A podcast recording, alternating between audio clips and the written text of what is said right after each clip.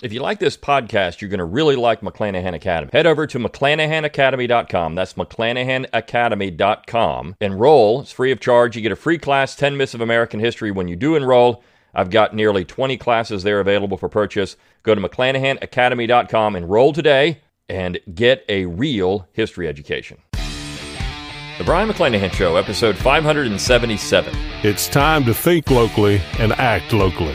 Welcome to the Brion McClanahan Show.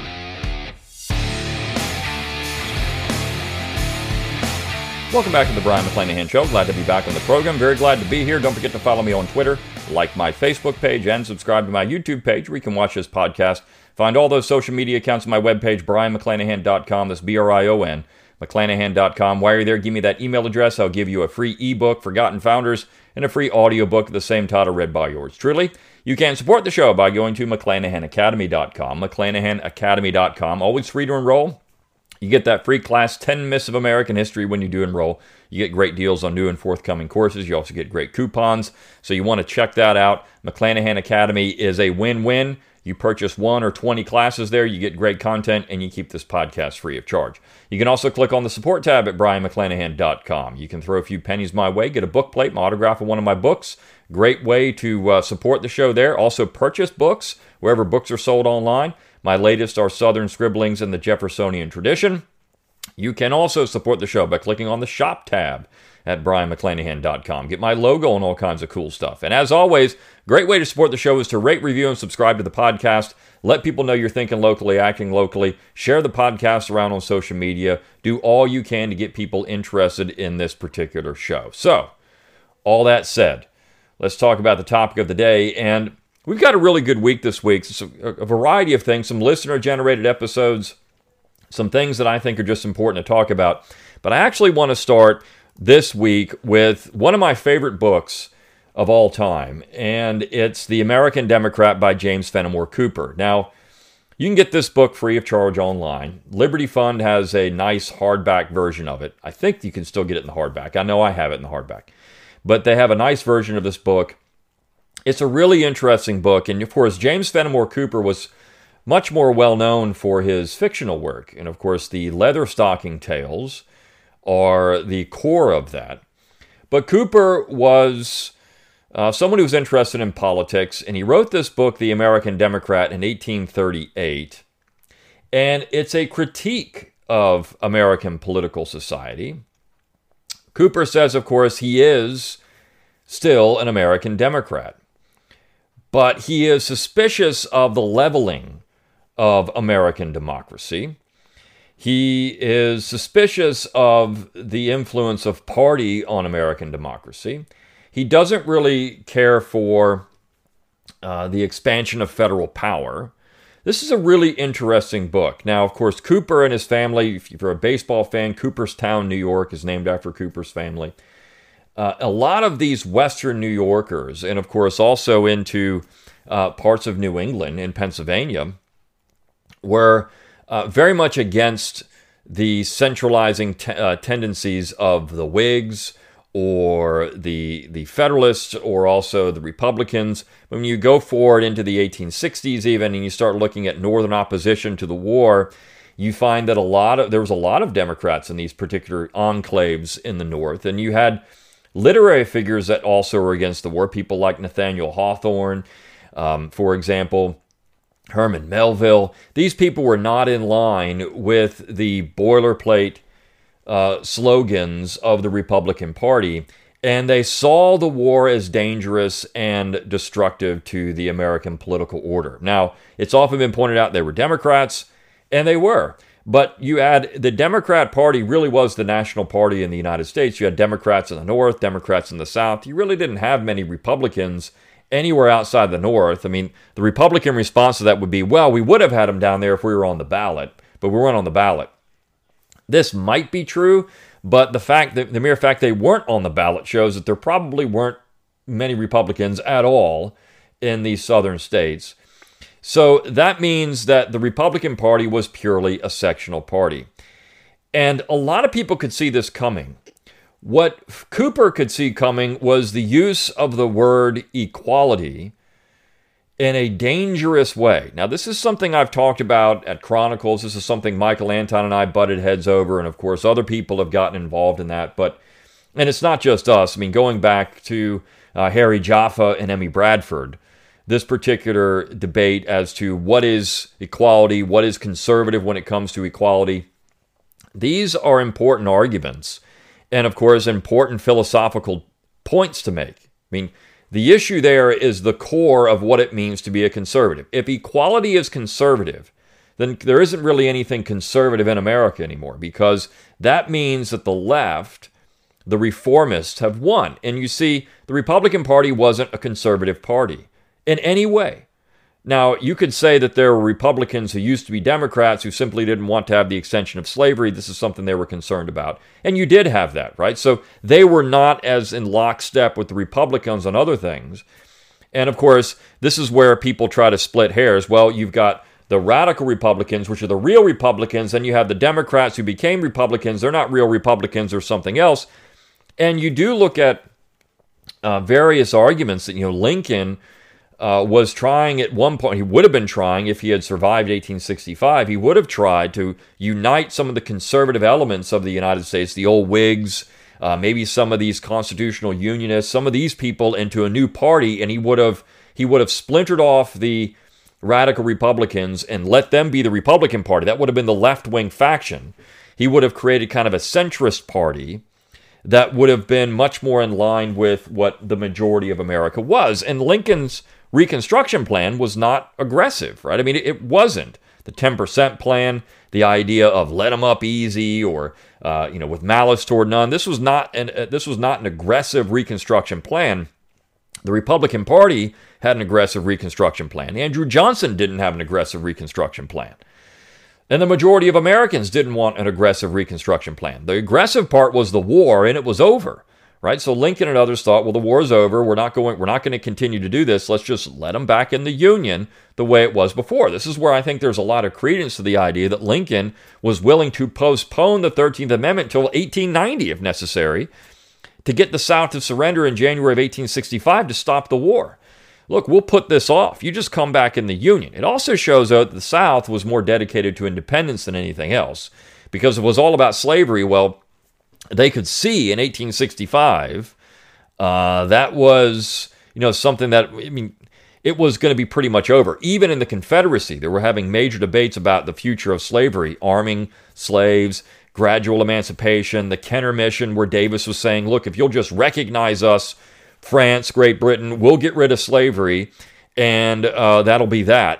That's going to play into another article I'm going to talk about this week, something that's gained a lot of attention in libertarian circles. So I'll talk about that. But uh, this idea of what is equality is really the core of the nature of American conservatism. If we're going to say that equality is conservative, then there is no American conservatism. And it also depends on the type of equality. Is it capital E? Is it lowercase e? What did Jefferson mean by equality? And that's why I wanted to read this section from James Fenimore Cooper, because it's It is beautiful in how it, it goes in to define these things. So this is a chapter entitled On Equality.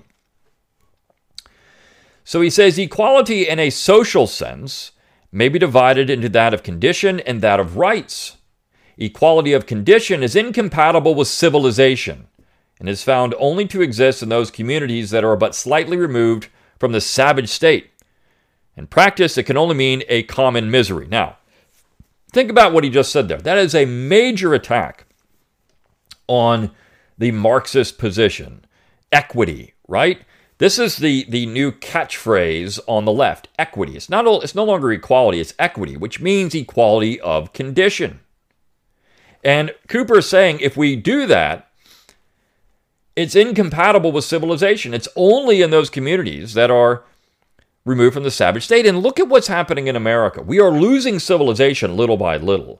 And what's happening is the savage state is coming back. When you start talking about equity, you have to go to the lowest common denominator, because you can't take somebody or something that is that is not as uh, intelligent. You, you can't take you can't take a rocket scientist, for example, who is very intelligent, and take somebody who uh, doesn't have that kind of intelligence and make them equal. It's impossible. But that's essentially what equity wants to do. It's saying, well, we need to make the playing field the same for both of those people. Well, that's impossible. Now, uh, Cooper's not talking about anything here but just natural ability. So we're just going to say natural ability, right? That's, that's what we're going to go with. And we all know that natural ability... We see natural ability and differences in natural ability every single day, and people recognize this on a regular basis. We celebrate in athletics, for example. You know, this week, Super Bowl week, we got the Super Bowl coming up, and um, so we see that there are professional athletes that are bigger, stronger, faster, better in athletics than, than the people watching the game. It's why most people watch the game and don't play in the game, because those people are just bigger, stronger, faster, better at throwing a ball or catching a ball, running a ball, whatever it is, than somebody else. So we celebrate that, or whether it's baseball or basketball or soccer or whatever your sport is. I mean, we've got the Olympics going on, figure skating, uh, you know, bobsledding, take your pick, skiing. These are people that are better at these things than other people because of their natural ability. We tend not to want to do that with intelligence. Because when you start getting there, now people get very upset about that. Well, you're saying I'm not very smart. You see, people are willing to accept differences when it comes to physicality. They're willing to accept I'm not as big, I'm not as strong, I'm not, I can't do these things because they can see the limits, right? If you can't throw a baseball ninety-five miles an hour, you know you're not as good as that guy at throwing a baseball, so you're not going to play Major League Baseball. But if I don't do well on a test and this guy does well on a test, well, there's advantages there that he had that I didn't have because I'm just as smart as that guy. Well, maybe you're really not. But what you're getting with is equity. And so that's where you get into this whole situation of education, everything else, what we got of equity. Cooper's saying that's barbarism. You can't do that. You're actually destroying civilization, destroying society. But this is exactly where we're going in modern America. And this is exactly what conservatives, they don't, they don't push equity, but once you open the Pandora's box of equality, then it naturally goes to equity. You can't stop it.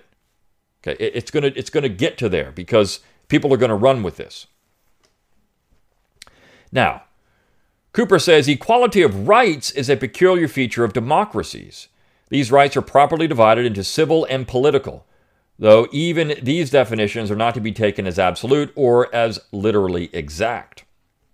So he's saying now equality of rights. Now, what do we get into this? Now, here's where we can start talking about equality in a different way, right? Equality of condition, you can't do it.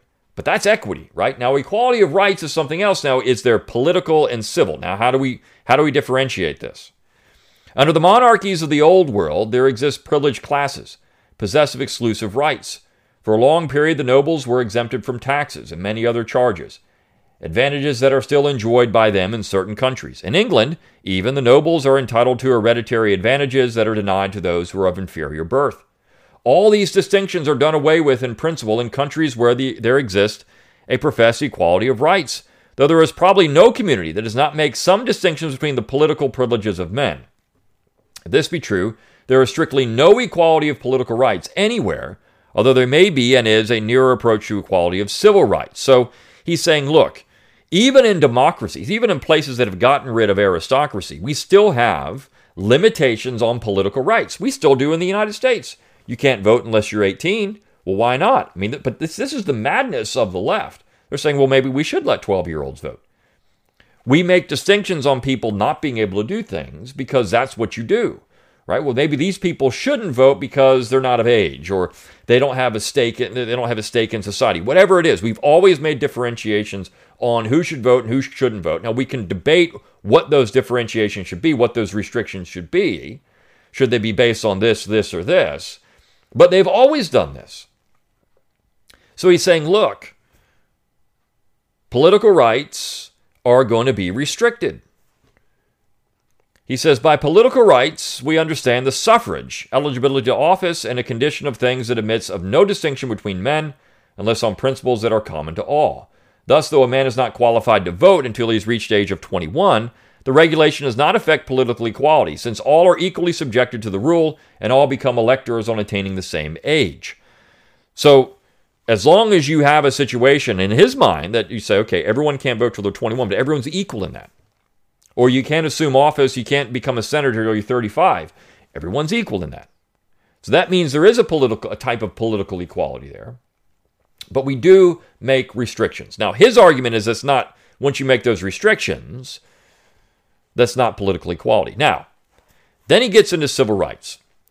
With an equality of civil rights, all men are equal before the law, all classes of the community being liable equally to taxation, military service, jury duties, and to the other impositions attendant on civilization, and no one being exempted from its control, except on general rules, which are dependent on the, of the, on the good of all, instead of the exemptions belonging to the immunities of individuals, estates, or families.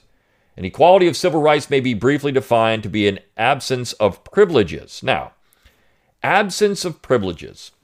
Could we say in American society that we don't have privileges for certain groups? This is the argument against things like affirmative action. Now, the left would say that, that Uh, America's been structured to give privileges to white American society for years, right? Since the beginning, it's been founded on white supremacy. But when you start looking at the way that we've responded to this, and this is where uh, the attack on affirmative action comes, that's setting up a, a section of privileges. And we know that affirmative action is going to go before the, the Supreme Court. Uh, at least that's the, the, that's the plan. It's going to go before the Supreme Court. And they're going to have to, to decide on this. Um, is there is is affirmative action a set of privileges? Is that really social equality? Is that civil rights? Because if you're saying these people have special privileges and these people don't, now you've just removed equality. There's no there's no civil rights there. You're saying one group has privileges the other group does not have. And it's based on whatever parameters we want to base them on. And this is legal. This is codified. It's not just, well, I prefer this group or that group. No, this is, you can't do it. Now, we know this has happened on the flip side. And I remember years ago, somebody said, well, when we do this, when we have these type of privileges for three hundred years or four hundred years, then we can start talking about uh, making it, making, getting rid of these things again. So in other words, people have to be punished for hundreds of years to ensure that this all levels out. It's, it's punitive. It's retributive. It's not really in the name of anything else. It's retributive. People are being punished. It's almost a blood, uh, corruption of blood. People are being punished for something that happened two hundred years ago they had nothing to do with, in both ways. Or they're being, or they're being promoted for something that happened that didn't, they had nothing to do with either. They're family members, but they had nothing to do with. So, absence of privileges. Can we say in American society there are no privileges? We know that the political class has privileges. So is there civil rights there? Is there really equality there? We know, we've seen it. You know, there's just an image of Stacey Abrams sitting in a school with a whole bunch of kids masked up, and she doesn't have a mask on. Well, why does she not have to wear a mask if she's in the school? Why? Why? If I mean, that is a privilege. This comes back to the Yankees, right? The, in, in Puritan society, as you went up on the social ladder and as you went up in, in importance to the community, you had essentially what the Catholic Church, I said this before, would be called dispensations. You had a release from duty from those same things that everyone else was subjected to because of your status. Well, this is what we see. This is what the political class thinks. Well, I'm I'm here, so I don't have to do these things. It's a certain type of aristocracy, nobility. The distinction between the equality of civil and political rights is material, one implying mere equality before the administration of the law, the other equality in the power to frame it.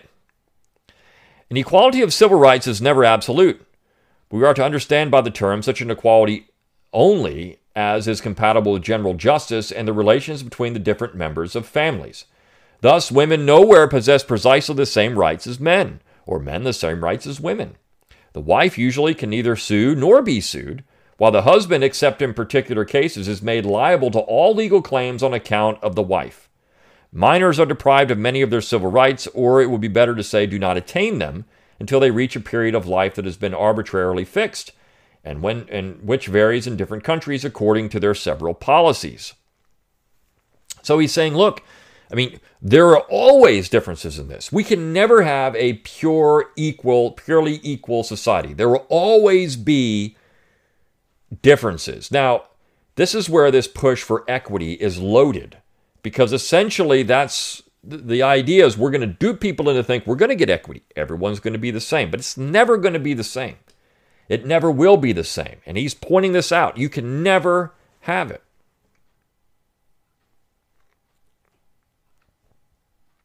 He says, neither is equality of political rights ever absolute.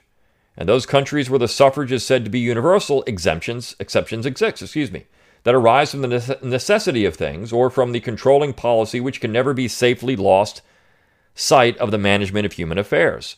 The interests of women being thought to be so identified with those of their male relatives as to become in great degree, inse- in great degree inseparable, females are almost generally excluded from the possession of political rights.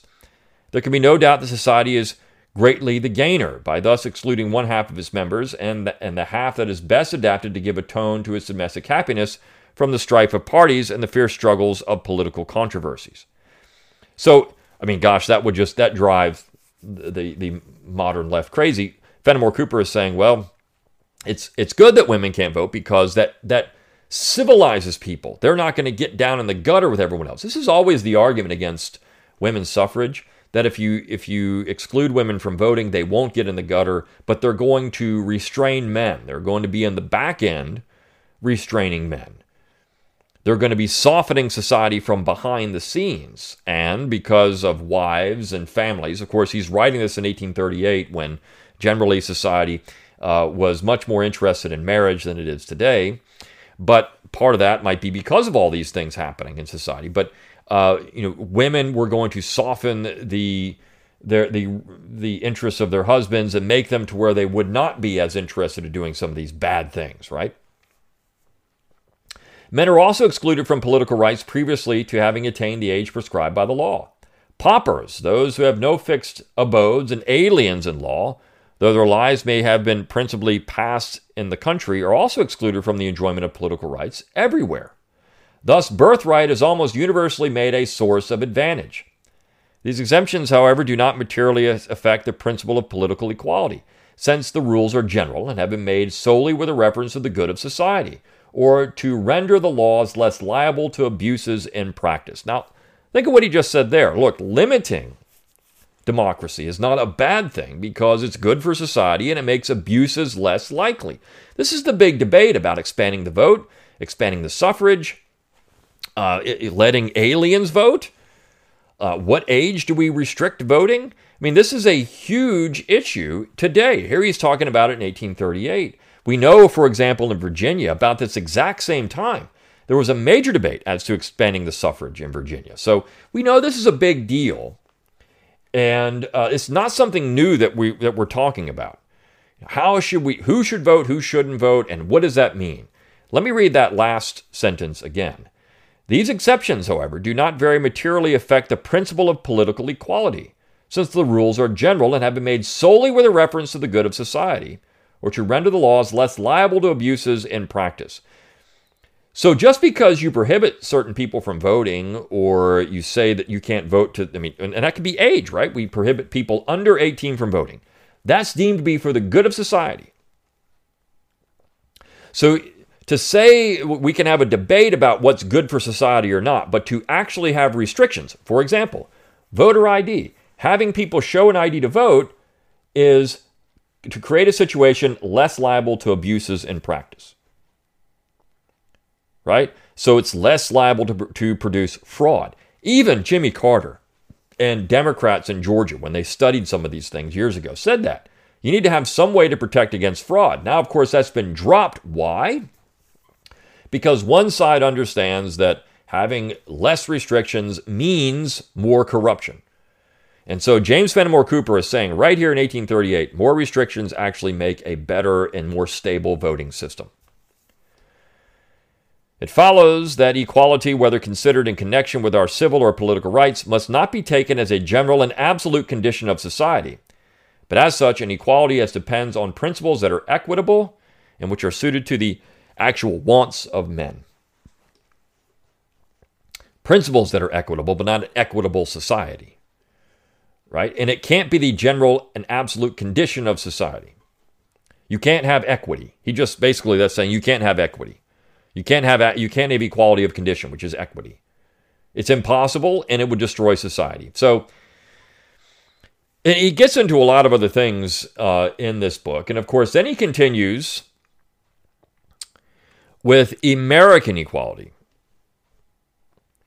And this is a really interesting chapter too, American equality. And uh, because of time, what I'm going to do here is, is break this into two episodes. This is equality, and then Cooper is going to get into American equality for the next chapter. And I want to cover that in an episode, but I'm going to do it on tomorrow's episode. So this is Cooper's position, general position on equality, equality as a principle, equity versus equality, civil versus political. These are important things to get through. Hope you enjoyed this podcast and this episode. I'll see you tomorrow for the next one on American equality. See you then.